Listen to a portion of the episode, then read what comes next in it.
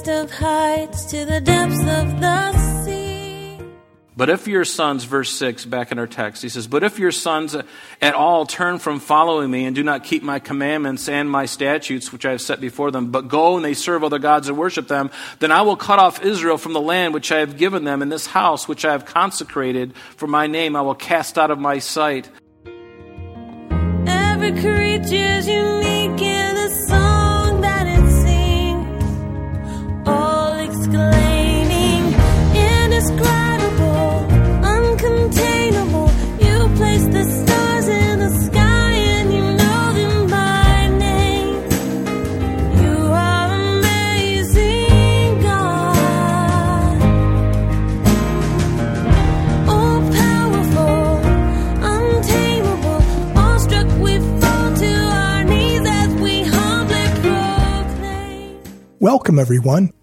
You're listening to Truth in Christ Radio, a Bible teaching radio ministry of Calvary Chapel of Rochester with senior pastor and teacher Rob Kellogg. Who was told every lightning bolt where it should go?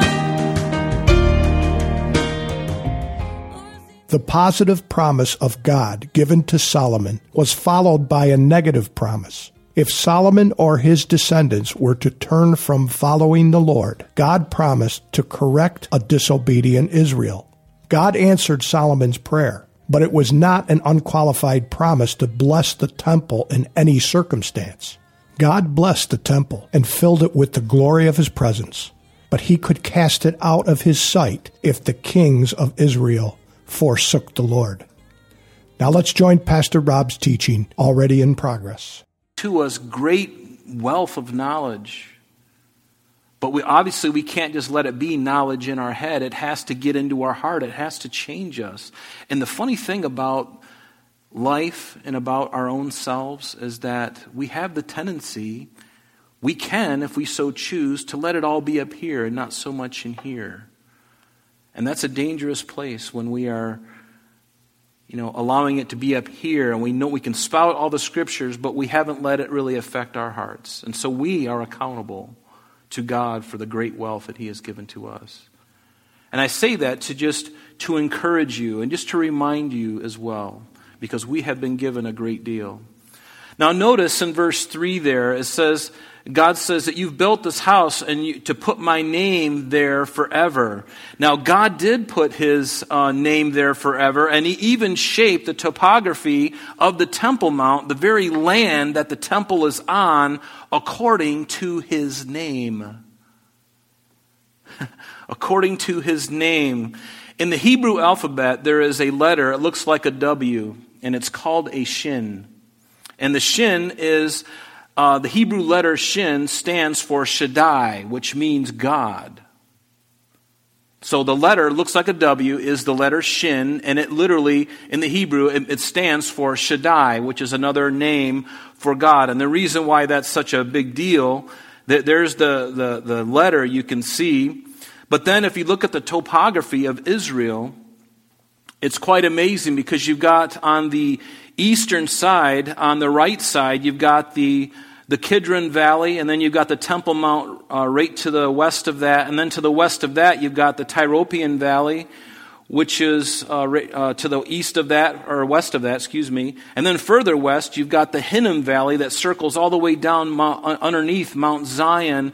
And so this, this Hebrew letter that stands for Shaddai or God, the very topography of the land, he's got his name emblazoned on Jerusalem. And you'll see in many places where he says, A place where I choose to place my name there. And this could be what he meant. I don't know. But it's pretty interesting, I think, to consider that Shaddai is the exact letter of the Hebrew alphabet that's, that, that forms the, um, the topography around Jerusalem. Pretty interesting. Now, notice in verse 3 So the Lord said to him, I have heard your prayer, Solomon, and your supplication that you have made before me, and I have consecrated this house, which you have built to put my name there forever. And my eyes and my heart will be there perpetually. Now, one of the things, again, you might want to write in your Bible is the parallel passage for this chapter in chapter 9. Uh, and those parallel passages are Second Chronicles chapter 7, verses 12 through 22. Second Chronicles chapter 7, 12 through 22. And then all of chapter 8 of Second Chronicles that is going to be the parallel passages to what we're going to read now. And you can read, I'll highlight a few differences as we go along. But one thing that's interesting here, if you compare Second Chronicles chapter 7, 12 through 22, the parallel passage, uh, um, the Lord begins with what we see here in verse 3. And then he adds this very important conditional promise, one that we have, one that we know and we've heard a lot. It's, it's this one. Second Chronicles 7:14. It's one that we've been talking a lot about. We've been quoting it. You won't find it here in chapter 9 of 1 Kings, but it was meant to be there because it was the same time frame. For whatever reason, the, the chronicler decided not to include this here, but that's what happened right after this. It says, If my people who are called by my name, God says, will humble themselves and pray and seek my face and turn from their wicked ways, then I will hear from heaven and will forgive their sin and heal their land. Again, another conditional promise. If they do this, then I will do this. And again, you know this because I, I like to bring this out because there are some promises that are unconditional that God makes. When he says, I go to prepare a place for you, that where I am, you might also be, that's an unconditional promise. There's nothing we have to do to make that happen. It's going to happen. God made a bunch of those unconditional promises, but there are some things where he says, now you've got a responsibility. You, are accountable to what I've shown you. Now, what are you going to do about it? So if you do this, then I will do this. And while this promise was given to Israel initially, the principle, I believe, also applies to us in the church as well. And I say that because the Lord calls us to humble ourselves, doesn't He? In James 4, verse 10, it says, Humble yourselves in the sight of the Lord, and He will lift you up. And He also uh, as Gentiles, as the church, we need to pray and seek his face. That's true as well for us as well. When Jesus in Matthew 6 says, When you pray, you should not be like the hypocrites, for they love to pray standing in the synagogues and on the corners that everybody can see them. And in verse 6 he says, But when you pray, go into your room, and when you have shut the door, pray to your Father who is in the secret place. In other words, seek his face. Aren't we to do that? Aren't we to humble ourselves and seek his face? And then turn from your wicked ways. What is that other than repentance? Are we called to be, are we called to repentance? Of course we are. Jesus said so in Mark chapter 1. After John was put in prison, Jesus came to Galilee preaching the gospel of the kingdom of God and saying, The time is fulfilled and the kingdom of God is at hand. Repent and believe in the gospel. So that this applies to us as well. The principle applies to us. And then if, if we do those things, and we can't do them of our own flesh, we have to do this, you know, the Spirit of God works in you. Thank God for the Holy Spirit because in and of myself, I have no desire, and neither do you, by the way, to do these things that God, that would please God. The Bible says there's none that pleases God. There's none that even care about God. The mystery is that he comes down and takes up residence in our heart, and all of a sudden he changes our life. But prior to his spirit indwelling in me, I was a scoundrel. I didn't care about God. I could care less. I was happy to do every desire of my own flesh. But that's the truth, isn't it? And notice, then God will do these things. He will hear from heaven. When we pray, He's certainly listening, otherwise we're praying in vain, right? So he, he will definitely hear from heaven, and he, he will forgive their sin. He will forgive our sin. Isn't that true of 1 John chapter 1, verse 9? He'll forgive us if we confess our sins. He is faithful and just to forgive us our sins and to cleanse us from all unrighteousness. And then to heal their land. If our land needs to be healed and we we say, God, Help us. Lord, help us to humble ourselves, to pray and seek your face, to turn from our wicked ways. God is going to hear from heaven and he's going to forgive our sin and he's going to heal our land. I believe that it's not too late, although we're getting very close. It is not too late, but notice.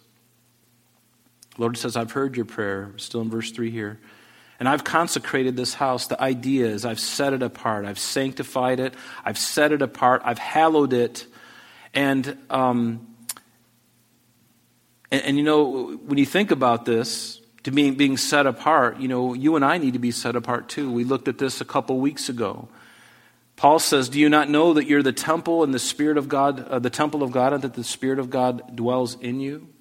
If this is the case, then that we also need to be consecrated, right?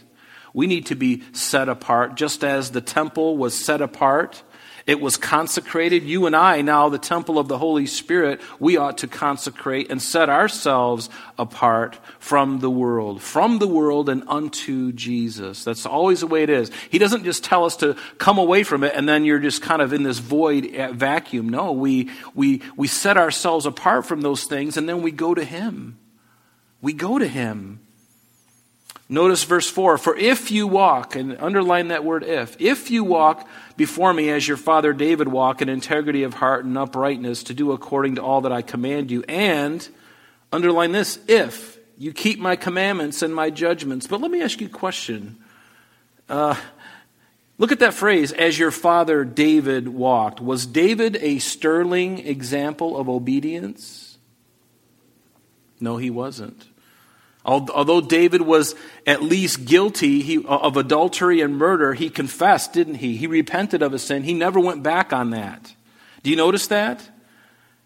He never did that. And David, although forgiven, was a different man afterwards and had no confidence in himself. He also continued to suffer the consequences of his actions, even though God had forgiven him consequences that he and his family had suffered. And David sinned and he made some pretty bad choices, but one thing that he wasn't guilty of was spiritual adultery or idolatry.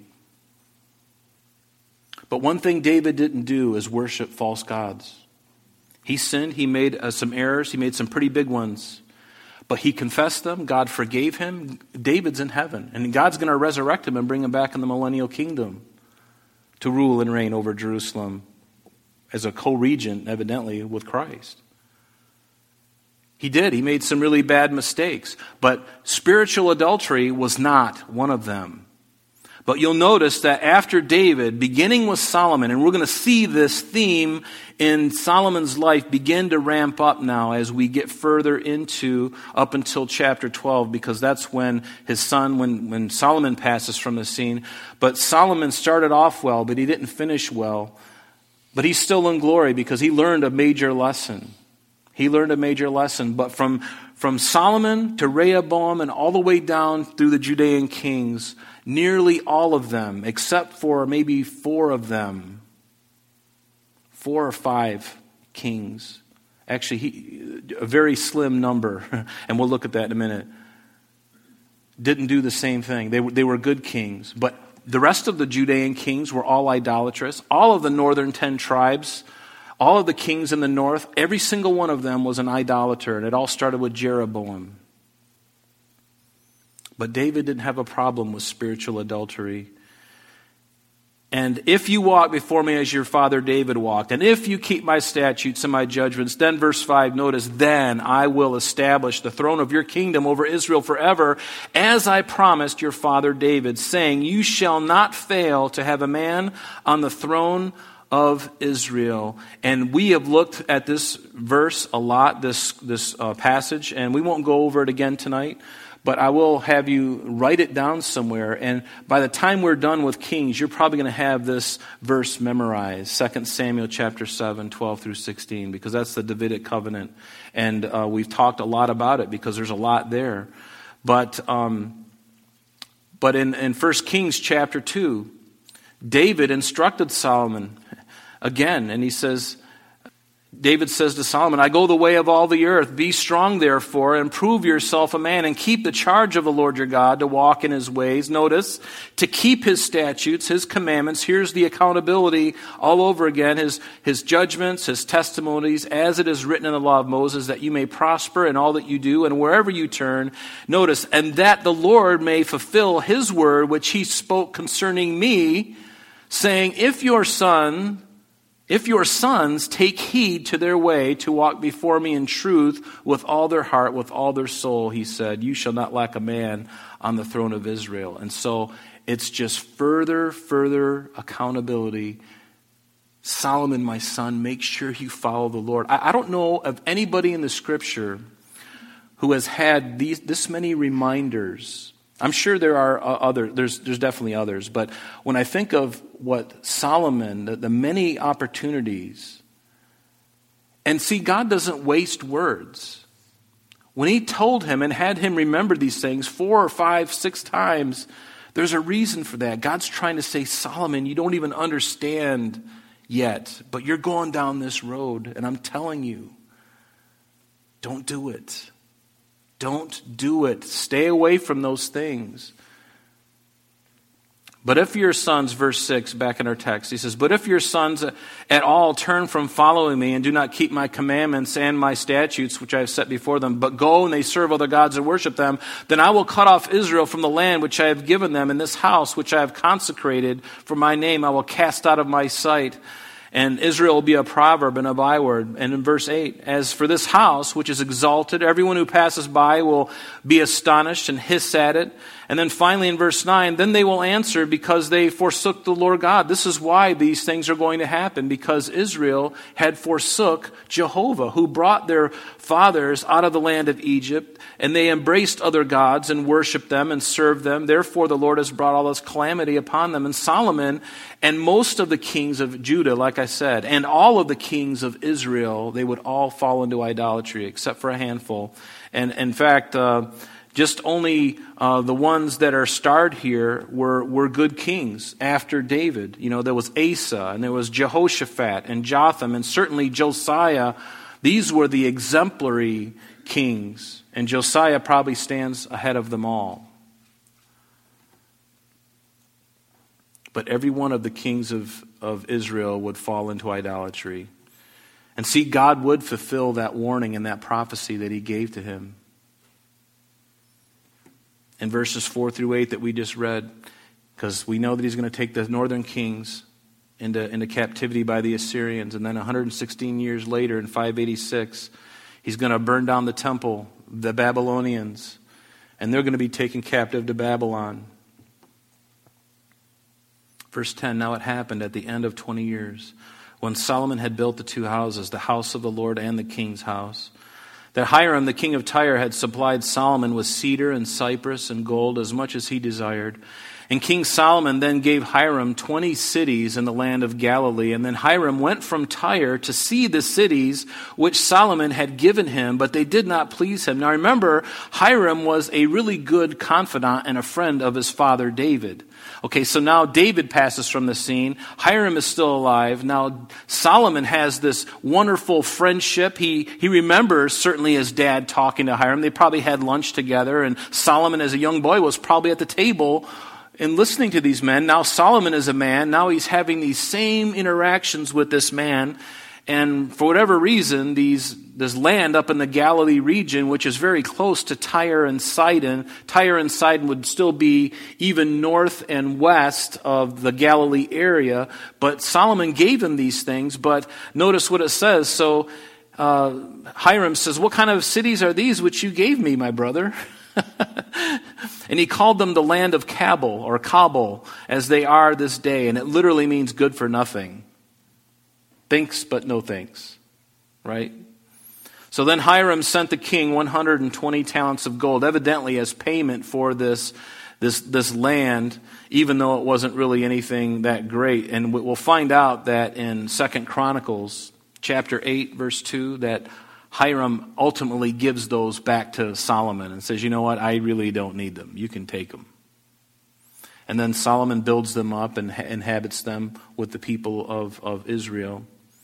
But notice in verse 15, so, and this is the reason for the labor force which King Solomon raised to build the house of the Lord. We looked at that a couple of chapters ago. In order to build the temple and all of those other buildings, it required a massive workforce.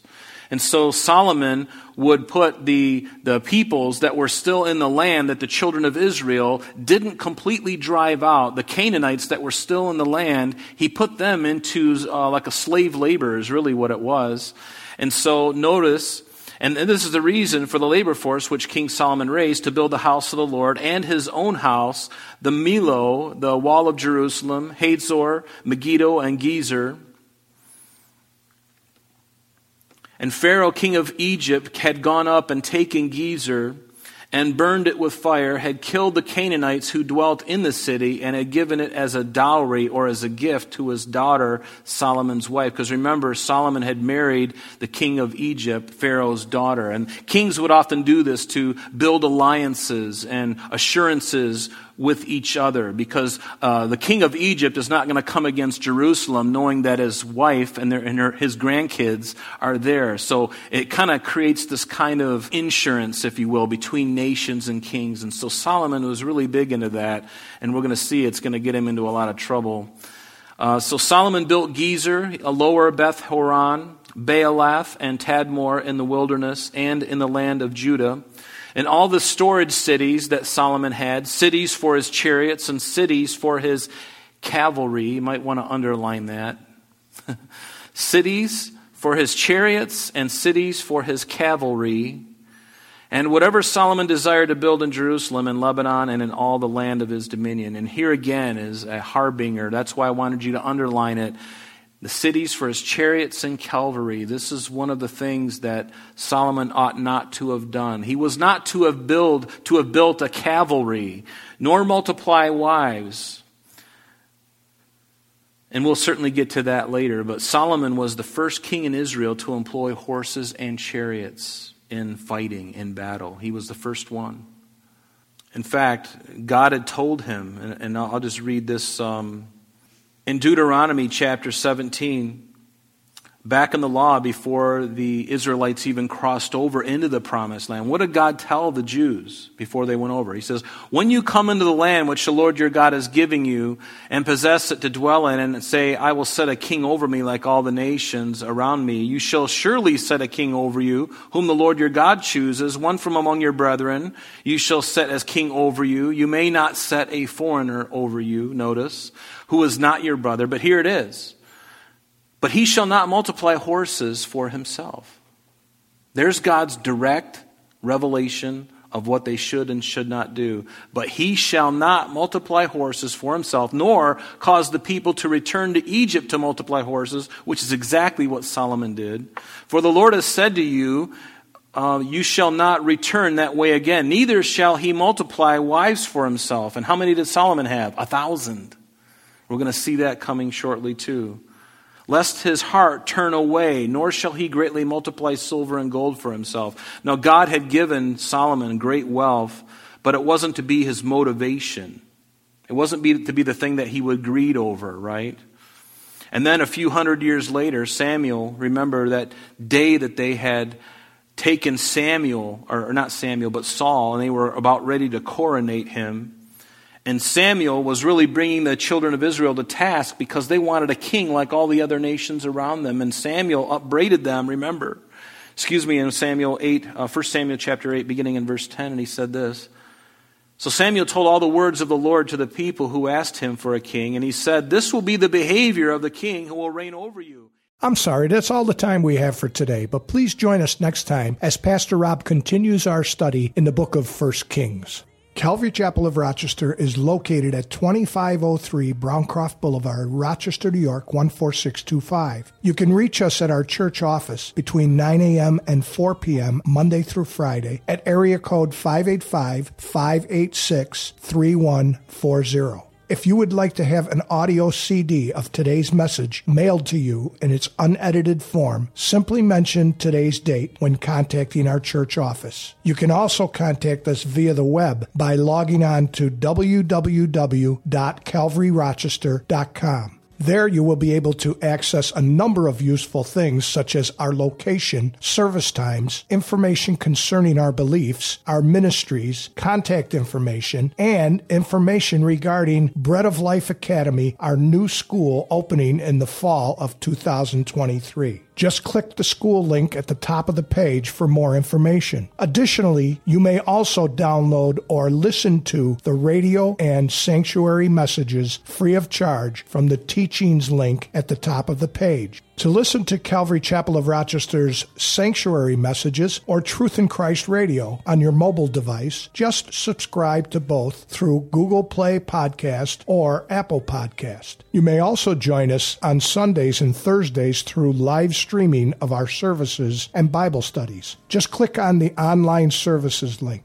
We're so glad that you could join us today. And if there is any way we can bless you in your walk with Jesus Christ, please don't hesitate to call our church office. Remember, Jesus said, I am the way, the truth, and the life. And for this cause I have come into the world, that I should bear witness unto the truth. Everyone who is of the truth hears my voice. May God bless you in abundance today as you walk with Him. And until next time, this has been Truth in Christ.